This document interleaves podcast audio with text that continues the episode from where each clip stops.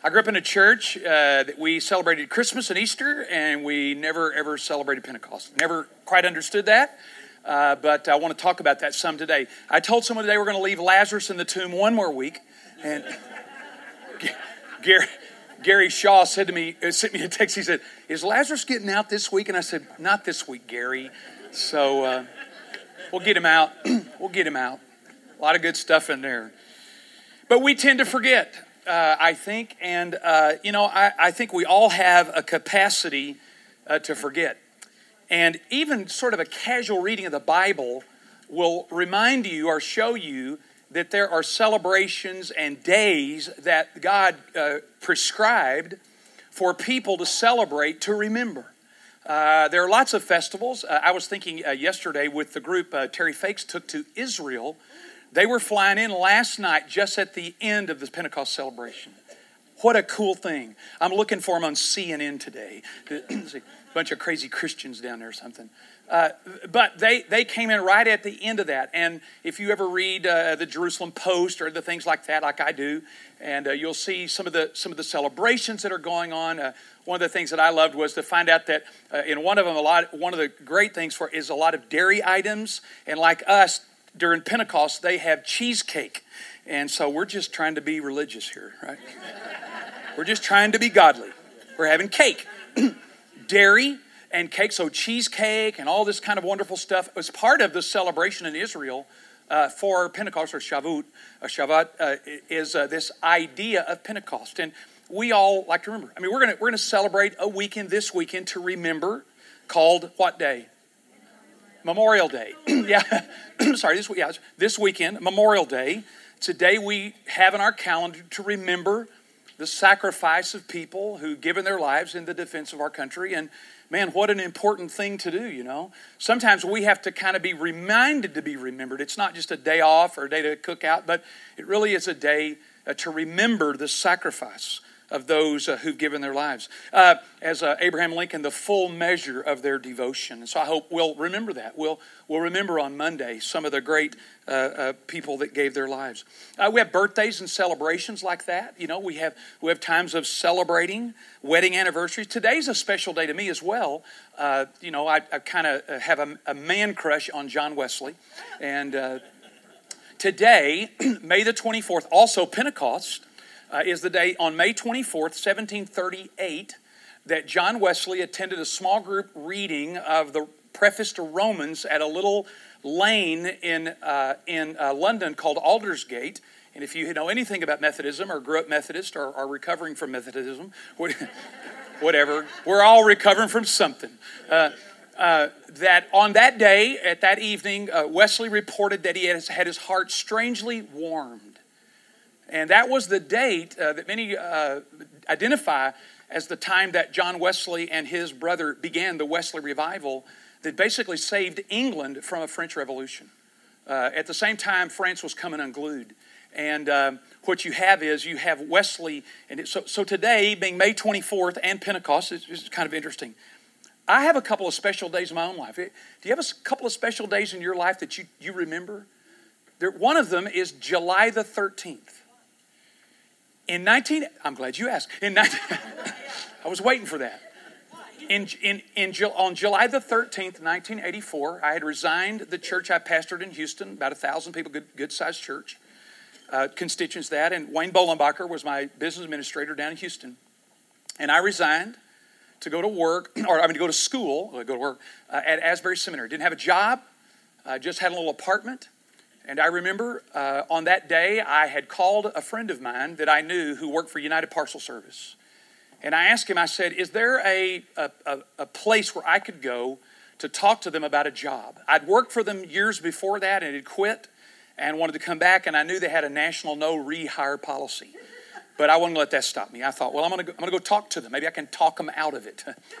So I, I go and uh, I find a place and I knock on the door. I find it, there are 5,000 applications ahead of me.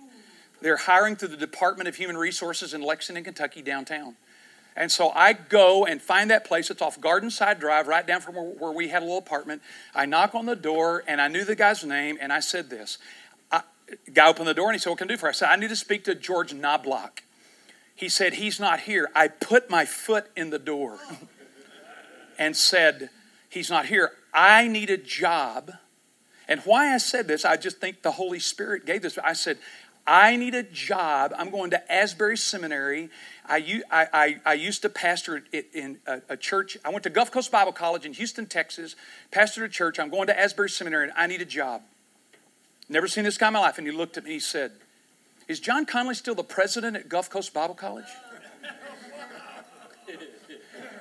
I, my, I'm not, I'm not that spiritual. My first thought, my, the first thought is, this guy is some warlock or something. really, that's the first thought I had. It wasn't religious. I just thought, this guy's a mind reader, which for me wouldn't take long. You know, be a quick read. And I said, How do you know that? He said, My pastor is Roy Tincher, who's the chair of the ministry, depart, uh, ministry uh, association in Kentucky, and he's my pastor. And I said, I sent my credentials to your pastor when I transferred. He said, Come in. I got the job. 5,000 applications in front of me. I had worked there before. He said, I'm going to have to go find your file because we have a national no rehire. They go, they can't find the file. And so when George Knobloch came back from Chicago and flew in, this guy, uh, uh, Gary Baston, Gary Baston, uh, uh, said to him when I hired, he said, just hire him. July the 13th is a big day for me. Every July 13th, I remember again how miraculous it was. You know, and what for me was so great was when I got that job, I worked five days a week. I didn't work any weekends. I went to work at 3 o'clock in the morning. I worked till about 7. I was a, a seminary a student, and at that job in 1984, now some of y'all remember that year, in 1984, I made 11.40 an hour. I had three weeks and two days paid vacation as a part-time employee. I had all American holidays off, full medical insurance, full dental insurance, and full optometrical insurance as a part-time employee. Was that a pretty good job? Oh yeah. there wasn't another job like that in that city. July, yeah, or anywhere. July the 13th, October the 22nd, 2003. I was coming back from Kansas or from a uh, Chicago at a conference. I've told you some of this, but I'll just say on October 22nd, 2003, it wasn't 100 years ago, I had an experience with Jesus where I knew that He died for me. I won't go into a lot of detail, but He just impressed on my heart I can just tell you, I you know, 2003. That was only what? Do the math. 12 years ago, 13, uh, two. I don't know. Carry the one. Before 2003, I knew what the Bible said. But I was a bit, I think, like John Wesley, that my heart was strangely warmed. And I heard these three words in my heart as powerfully and as clear as crystal He for me knowing that it meant He died for me. Not just for the world, I knew He did that, but He for me. I'd heard a lot of people talk about that. I, I, I you know, I'd, I already had a doctorate degree. I'd already been teaching the Bible for a hundred years, seems like.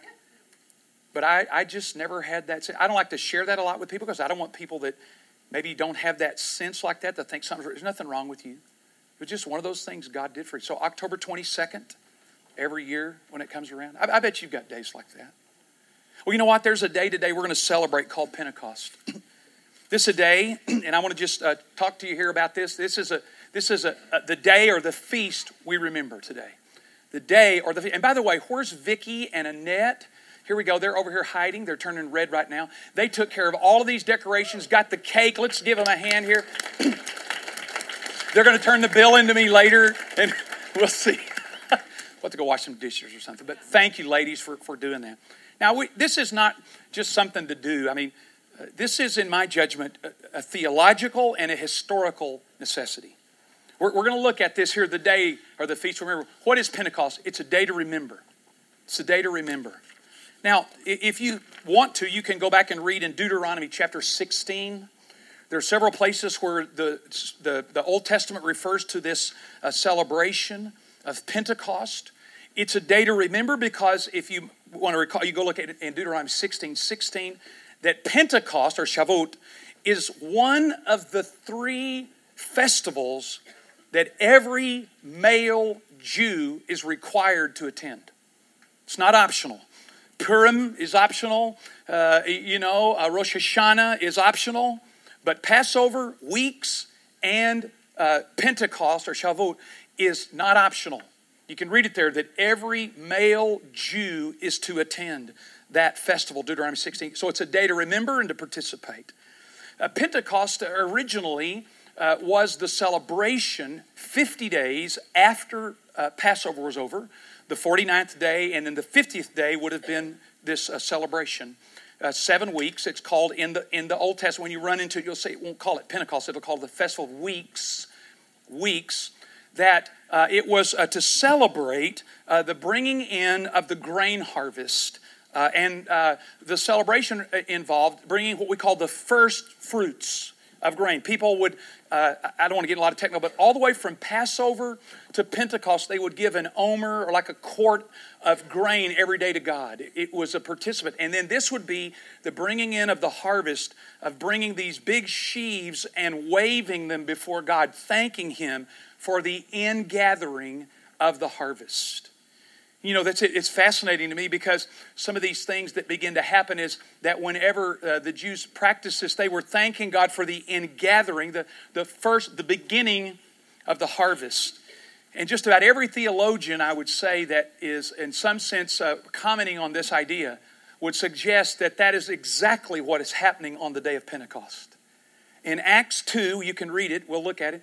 When Acts 2, when the day of Pentecost had fully come, the Holy Spirit came on 120 people, and after their preaching, 3,000 people were converted. What was happening? The ingathering, the first fruits, if you will. Some people call this day the birthday of the church. Now, we're not just talking about an organization, we're not just talking about a building here. We're talking about the people of God now becoming gathered together from every race and every nation and every tongue there on Pentecost. You can read that in Acts 2. They hear the message of the gospel in their own language. The miracle seems to be in the hearing. Let me say it to you again. Go read it carefully. It says, We hear this wonderful works of God in our own language. So somehow there is a miracle where Peter and others are speaking. They think they're, uh, people think they're, they're drunk. They're hearing this in some way, apparently, that is understandable to the Medes and Perinthians and Egyptians and Jebusites and mosquito bites and all those different. I'm trying to keep you awake, okay? Get some sugar back there, that'll keep you awake. The ingathering of the harvest the ingathering of the heart. And so the work of the Spirit on Pentecost coordinates with this to say, to show us that now God is beginning the ingathering, if you will, of people from every race, every, not just Jewish, every race, every tribe, every language, every nation.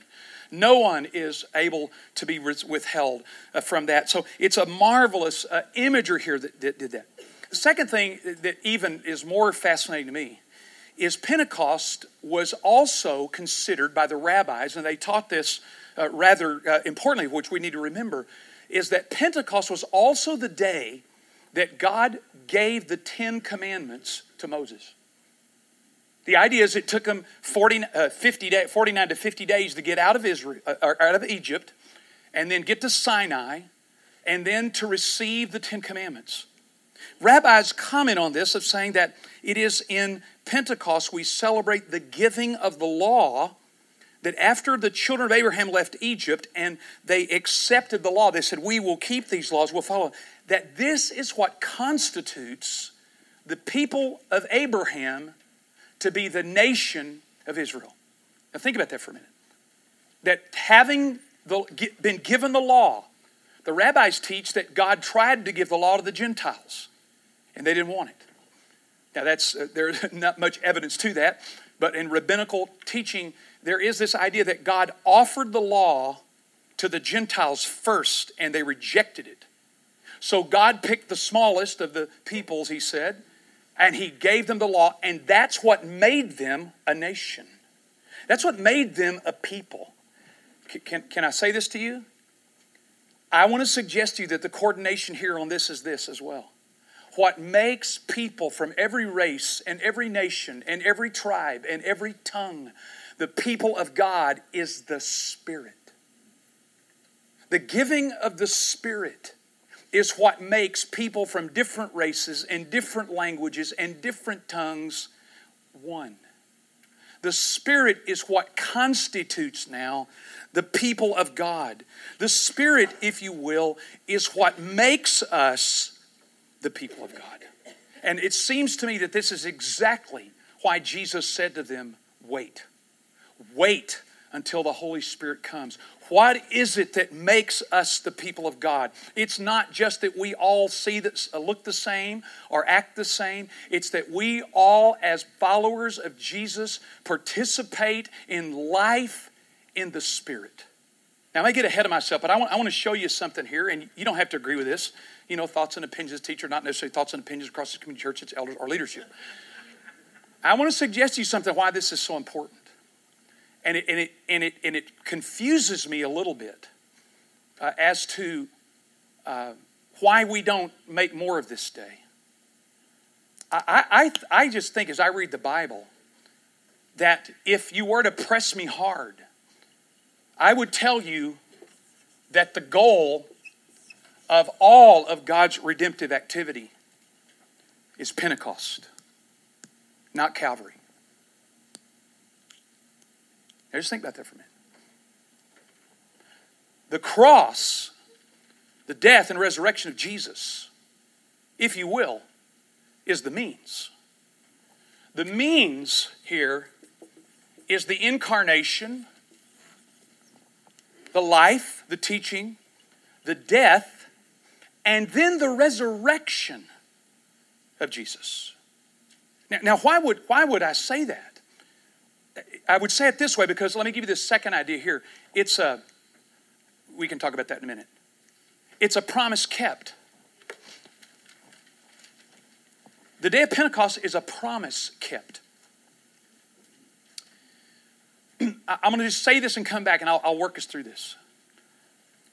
It, it's fascinating to me in Luke and in John and other Gospels that when Jesus is raised from the dead, and his disciples see him on the mountain in Galilee. And he is saying, All authority in heaven and on earth has been given to me.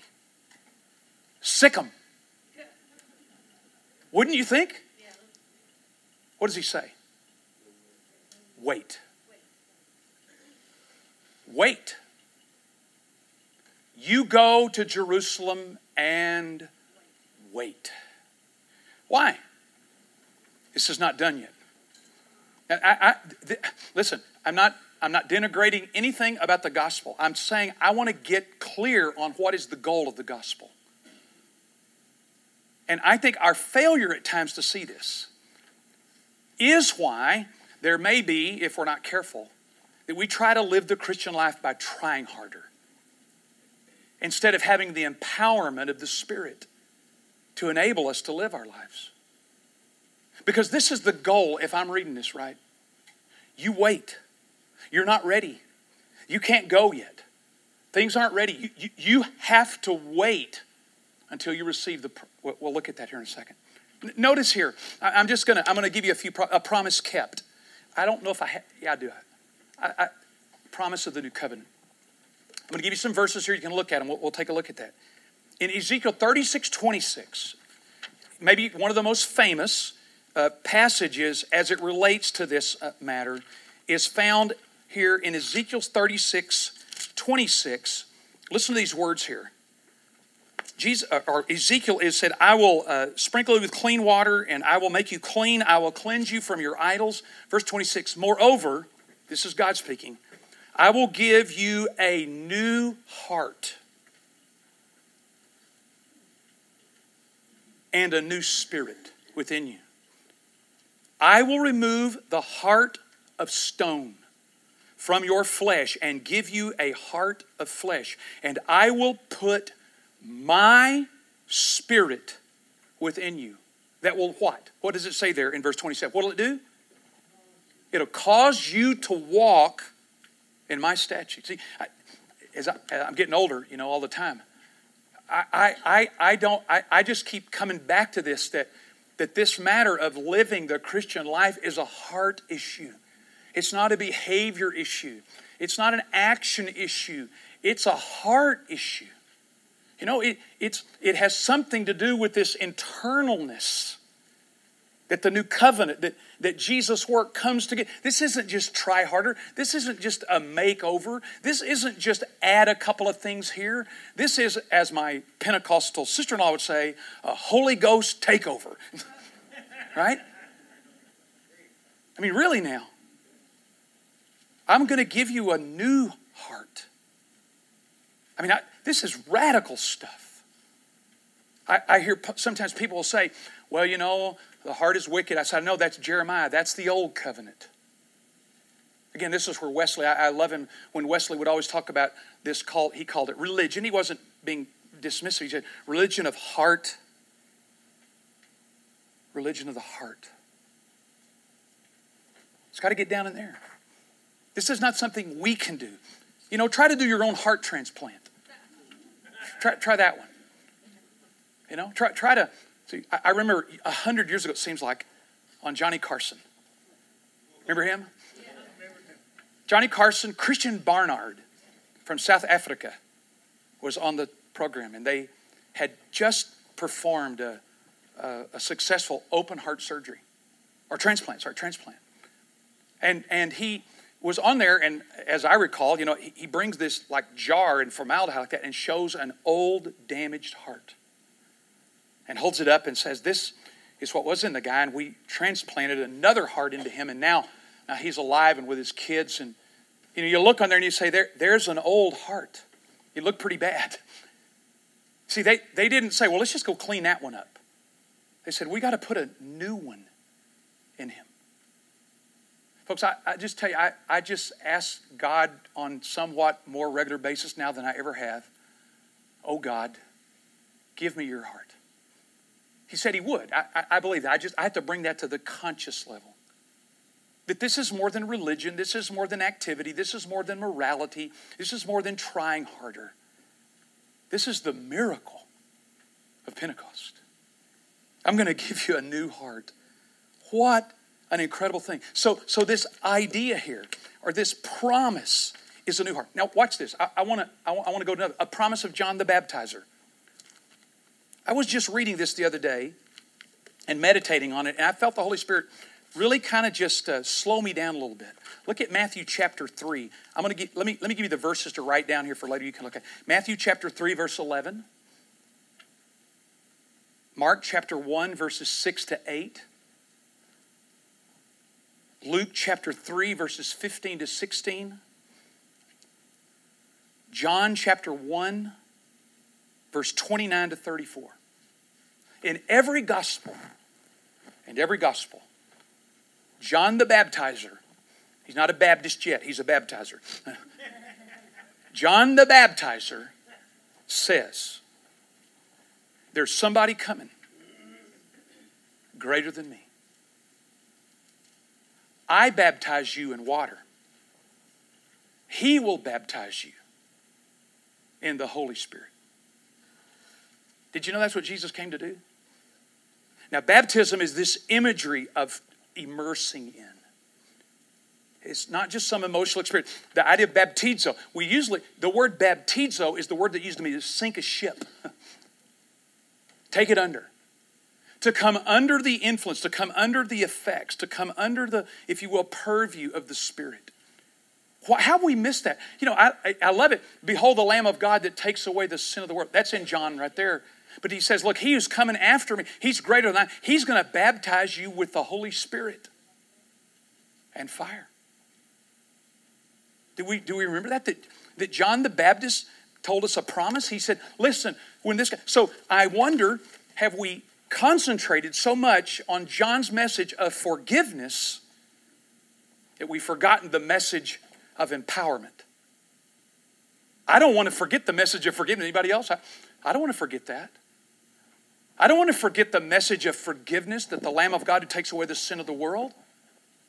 But John says over and over again, He who sent me said, He who see the Spirit descend on this is the one who will baptize them in the Holy Spirit. I, I don't want to forget the empowerment side of this. That this is a new day. This is what I'm saying. Pentecost is so important. It's a new day. What constituted the Jews having the law, the Torah, having that, making them the nation, what makes them the people, what makes us the people of God is this wonderful, incredible experience of being empowered by the Holy Spirit. Here's another one the promise of the Father. I'll give you verses here Luke 24, 44 to 49. Luke 24, 44 to 49. Acts 1 4.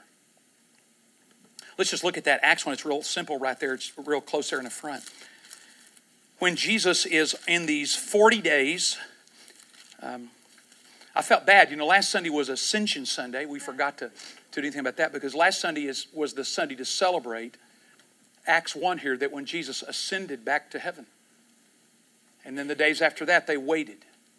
Notice what he says here, uh, or, uh, uh or uh, uh, Luke does. To these, Jesus, uh, talking about the disciples, to these he presented himself alive after his sufferings by many convincing proofs, appearing to them over a period of 40 days and speaking of the things concerning the kingdom of God. Gathering them together, he commanded them not to leave Jerusalem, but to wait for what the Father had promised, which he said, You have heard from me. For John baptized with water, but you will be baptized with the Holy Spirit not many days from now. So he says, Wait, he's taught them, he's been with them. Jesus saying, This is the promise of the Father. When you go to Acts 2, if you will, over here, the actual day of Pentecost, whenever the Holy Spirit is poured out, Peter responds to the crowd by saying, This is in accordance to what had been promised by the Father in Joel chapter 2. In the last days, your sons and daughters will prophesy, your old men will dream dreams, your young men will see visions. On your manservant and your mate. by the way, you, you understand how radical that is? That the Spirit will be poured out on men and women. That's amazing in that culture in that day, that women would be filled with the Spirit and also the free and the bond or the slave. This sort of promise of the Father that it knows no racial, knows no historical, knows no socioeconomic things. You know, I, have been a pastor for uh, before, and I'm not anymore. Uh, you might know why, but um, there's a thing. You know, I, I know there's a thing called soci, uh, homogeneous units where people who are like each other gather together. It's called a homogeneous, it's a sociological, it's a homogeneous unit. But I tell you, as I get older again, I keep looking at our church and other churches and say, where's all the differences? You know, this isn't just an organization. This is where free and slave, where rich and poor, where black and white and red and yellow, black and white are all together because we don't share just some common socioeconomic category. We share life in the Spirit. I, I grew up in a home. My dad uh, uh, was an interesting guy. And, and one of the things that, that I knew about my dad is my dad always got in trouble because he didn't cater to certain people. He was poor, it was rich, it was black, it was white. He just believed that God's Spirit made us one. The craziest thing he ever did, there was a guy in our church named Omer. You can know where this is going with a guy named Omer, okay? My dad's a gearhead, was a gearhead. He loved cars. And he on his day off, he'd go to go to car lots and, and just look at cars. He wouldn't buy them, just look at them. Then, then he'd buy an old car and fix it up and sell. It was his hobby, sell you know for for, for recreation. He'd play golf or any other kind of stuff early. Uh, so uh, anyway, he had made this incredible deal on this old 240 Mercedes uh, uh, diesel. You know, you, you, it was so, you timed it with a calendar. I mean, it was so slow, but man, made great gas mileage. My dad loved it, and it was kind of a cool car. So my dad just treats people like people, and and, a, and Omer comes to the church to the church now. My dad is in his office studying like that, and Omer says, "Brother Sanders, I need your help." He said, "Nobody will help me." This this guy was kind of the town. Um, well, I won't say that, uh, but the town weirdo, yeah, something like that. Never married, just was weird. I mean, that doesn't make you weird. I'm not saying that. I mean, no, sometimes getting married makes you weird. yeah, I was fine. yeah. I, t- I tell my students all the time, your parents were cool till they had you. And then, he says my dad, I need you to help me to go to the vet. My dad said, Well, right now? I said, Yeah. He said, uh, My pet pig is sick. And I got him in a box. And my dad said, uh, What? So here's my dad with kind of the town weirdo with a pig in a box in a Mercedes 240 driving down Main Street. That's my dad. That's my dad. My dad said every day, the key to living the Christian life, Cliff, is walking in the Spirit. He didn't always do it perfectly, but he said, living in the Spirit, this promise of the Father that we have. Listen, we're not here today, and we're not unified, and we're not friends and buddies because we just share some socioeconomic things. Our fellowship's deeper than that. It's red and yellow, black and white. It's rich and poor. It's connected. It's disconnected. It's this promise of the Spirit from the Father. Have you, have, you, have you taken hold of that promise? This promise comes from the Old Testament. This promise comes from John the Baptizer. This promise comes from the Father in every way. It's a promise. How could you do that? I want you to talk just for a minute. I, we did this last week. I don't want to scare you. If you're new, you may not. I want you to talk around your tables real quick, just a couple of minutes. How could a person apply this truth of the promise to their life this week? I'll give you two minutes. Talk.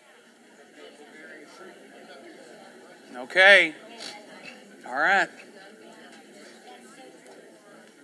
I told you last week I'm concerned about application, that when I talk to you about an application, it doesn't register. When you talk about an application, it registers.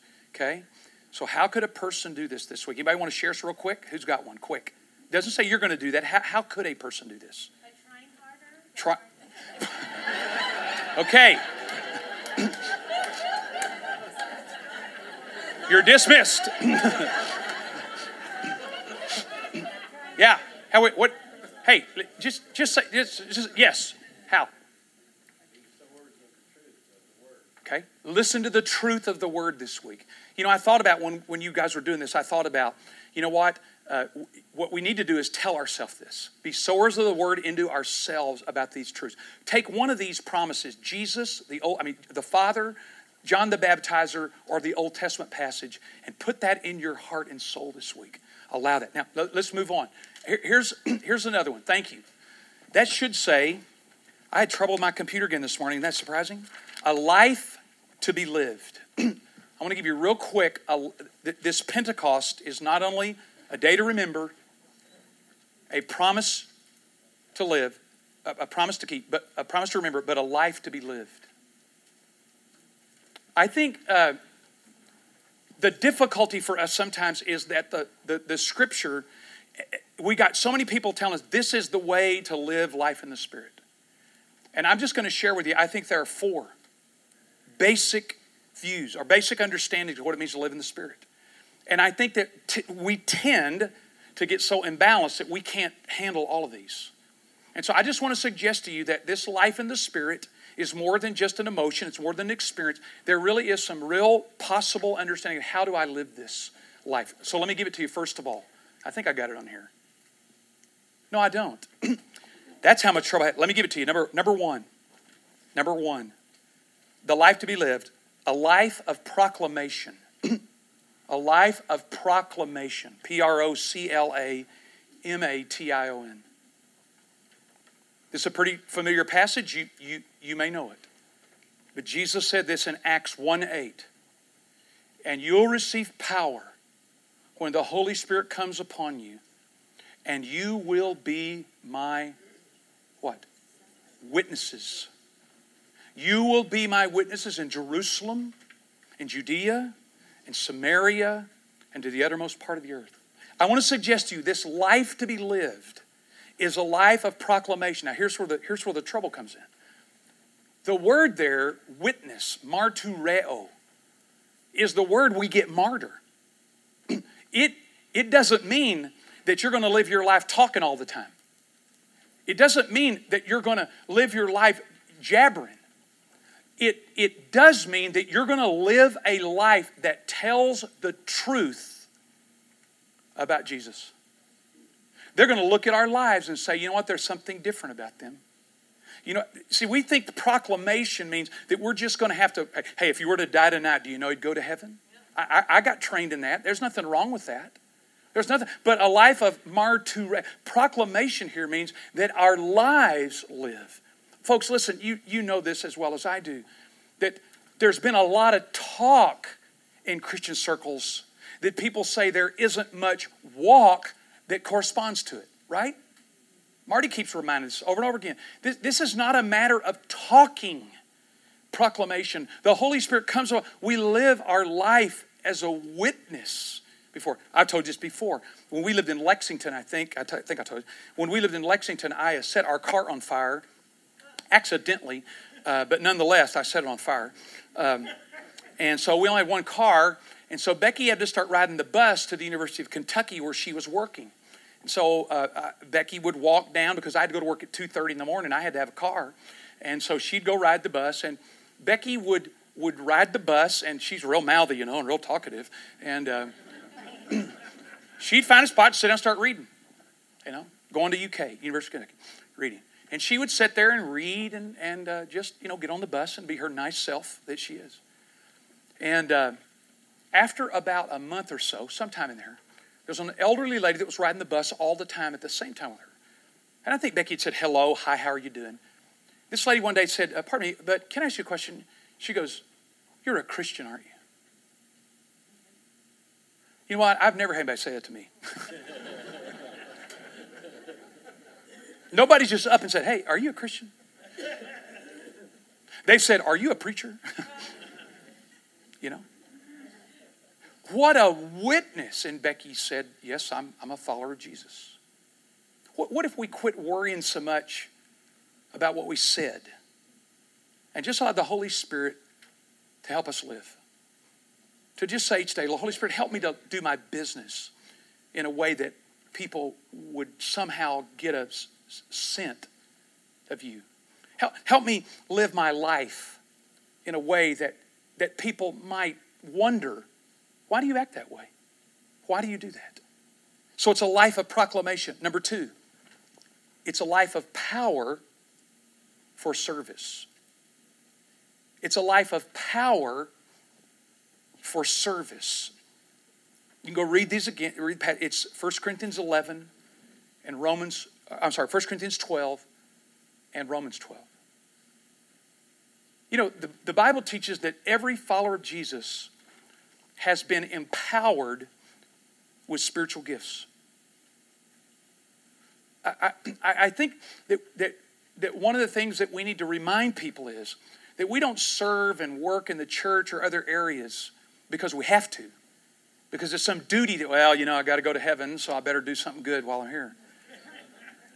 But the idea of spiritual gifts, now, we've had classes around here before to help people, to identify your, I will tell you this I believe this. I believe that until you discover your spiritual gifts, or, or gift at least, and get busy in it and get involved in it, you will never know why you were created. I, I really believe that.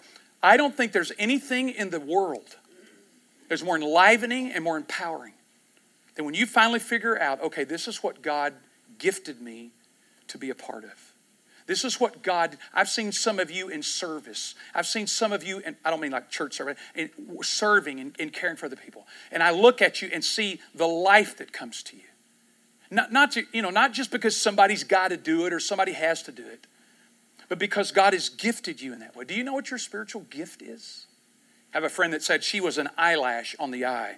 And I said, okay, Jan, here's how real quick you can do it. Let me, let me tell you how. Number one, what would you do for God if you could do anything? Now, this can get selfish, but if you could do anything for God, what would you do? Number two, what have others seen you good at? You know, they've seen you serve and do things, and they say, you know what, when you when you listen, I will I'm not I'm not feigning humility at all. When somebody told me, I thought I was an evangelist in my gifting. And somebody said to me one day, they said, Cliff, you're a teacher. And I went, who you, huh? I mean, I graduated 208 out of 288. I was a real scholar. It was the shock of my life that God gave me the gift of teaching. I'm serious. But have others seen you doing something that you might say, or they'd say to you, hey, you know what, when you did that was that was great. You were effective. So what would you do if you could do anything about what do other people say? Number three, take a spiritual gift test. Churchgrowth.org has a free one. Take you about 10 minutes. Churchgrowth.org is free. You don't have to sign up for anything or get, but churchgrowth.org. Find out what your spiritual gift is. I will tell you, again, I believe this. I, I love my work. I, will tell I was talking to somebody one day about teaching to the university and, and like that. And, and uh, they were saying, but you also teach a Bible study uh, on Friday morning? Yeah. And you teach a Sunday school class? Yes. And you you're working on training the staff? And the, yeah. They said, why do you know? I said, because my job's not enough. See, I, I don't think a job is enough. I mean, we all have to have a job, right? We need a job. Provide for our families. I, I don't think a job's enough. And I'm telling you, I work at a Christian job. It's not enough. That's a job. It's where I serve, and I, am glad to use some gifts. I, but I tell people, that's not enough. I, Becky would tell you, I'm not fulfilled by only teaching at the university. She, she told me the other day when I came home, she goes, You're vibrating. I said, I know. I've been working with the staff. It's been so much fun. Find your gift. Uh, number three. number three. A life, these all start with P's. You might say, I'll, I'll give a poem here in a minute, we'll be done. A life of presence. A life of presence. Jesus makes some interesting statements when he refers to the Holy Spirit, and I would recommend we'll get there someday when we get in these conversations with Jesus and John. But Jesus said this He said, I'm going to go away, but I'm going to ask the Father, and He's going to give you another helper to be with you forever. You know, some, some scholars say that, that what has happened on Pentecost is that God has now re entered His temple. Who's His temple? We are. That God has now re entered His temple. And he says, He will be with you forever. In John 14, 23, Jesus said, If you love me, you'll keep my words, and my Father will love you, and we will come and make our home in you. Think about that. I mean, for some, me included, I think I'm, I do not have a real high opinion of myself at times, and sometimes the sense of shame or the sense of I'm not good enough. But Jesus said, This is what's going to happen that when the Holy Spirit comes, He's going to come live in you. This is an inside deal. I'm stunned by that when I read what Jesus said that He would come and live within us, that He would be our keeper, He would be our advocate, He would abide in us. Is that your experience? Is that mine? Now, again, I'm not saying you have to feel something. I'm saying sometimes we just need to come back to remember this day. That this is what Jesus came to do. He didn't come just to down the cross and, and forgive us of our sins and watch us stumble along all through life, but came to bring a presence and a power when Jesus said this, I'm going to give you another helper. It's interesting. The word there in John 14, 16, another, there are two words in Greek for another. One is heteros, which means another of a different kind. This is allos, which means another of the same kind. In other words, Jesus saying, I'm sending you a helper who's just like me the Holy Spirit. I'm sending you somebody, he's just like me. So the rabbis and others would teach that, that we have, or that, that in the age of the Messiah, that the Spirit would come. I don't know if you ever, you might, maybe you don't read rabbinical theology like I do, and that's okay. But, but the idea was that when the Messiah came, it would be characterized by this the age of the Spirit. The age of the Spirit. Now, how do we make this apply in our life? Let, let, me, let me stop right here and let's just finish right here. I believe, and you've heard me say this before, so this may not be a lot of new to you, but I'll remind you. The scripture teaches in Ephesians 5:18 that we are to be being filled with the Holy Spirit. It's not a one-time thing. It's not a cataclysmic event. It isn't just something happens and now I'm fixed. Wouldn't that be wonderful if that happened? I would vote for that. If I could have an experience with God that fixed me, man. I know, don't say amen, that hurts my feelings. It's a little painful. A little painful. I want something to fix me because I don't want to live in daily dependence on God. That's where it is. I don't want to live in daily dependence on God. So I want an experience that'll fix me. It's not out there. What is out there is a relationship. Daily being filled by the power of the Holy Spirit. I read that on my prayer list each morning to be be being, it's in the present dirty, be being filled. My problem, maybe yours is too, I get filled with other things. I get filled with my plans. I get filled with my capacity. I get filled with my ideas. I get filled with my plans. Instead of saying, Now, Lord, I want you to fill me with you. How, how, how does that happen? I, only the Spirit of God can do this.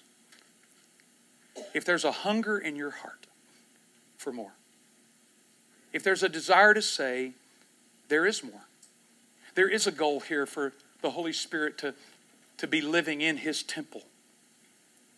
We just have to get to that place, as I've said before, where it's our inadequacy that creates our capacity for God to work in our lives. Hear it again. It's our inadequacy that creates capacity for God to work in our lives. When you're full of you or I'm full of me, we don't, we don't need Him. But when we come to that understanding, maybe through some hard times, I have to have this new heart this new spirit to live. Would you do this? The word spirit is the Greek word pneuma, which means breath. I want you to do this, and then I'm going to pray, and we're going to be gone. I just want you to breathe in right now. Just breathe. And as you do that, you just say, Lord, I'm, I'm breathing in. This is, no, this is just consciousness. This isn't magic. We're, I'm just breathing in your spirit. And now, through the rest of this day and the rest of this week, I'm going to breathe pneuma in and out. The spirit in, the spirit out. I'm going to breathe pneuma throughout the week to breathe in His presence, His power, His spirit in my life. Lord Jesus, we don't want to stop short of what you went to such incredible effort and expense on the cross to give to us. We want all that you have. And we ask today that maybe today Pentecost could be that day to bring us to new con- our awareness, to a new understanding, to a new, a new hope and belief that there is more there. And pray that in this coming week and these coming days, that we might live breathing in the Spirit, that you have purchased and given to us. We want to be people who live in the reality and the power of Pentecost. Those who know that you, Jesus, have baptized us into this life, immersed us into this life in the Spirit, for we pray this in your strong name. Amen. Happy Pentecost.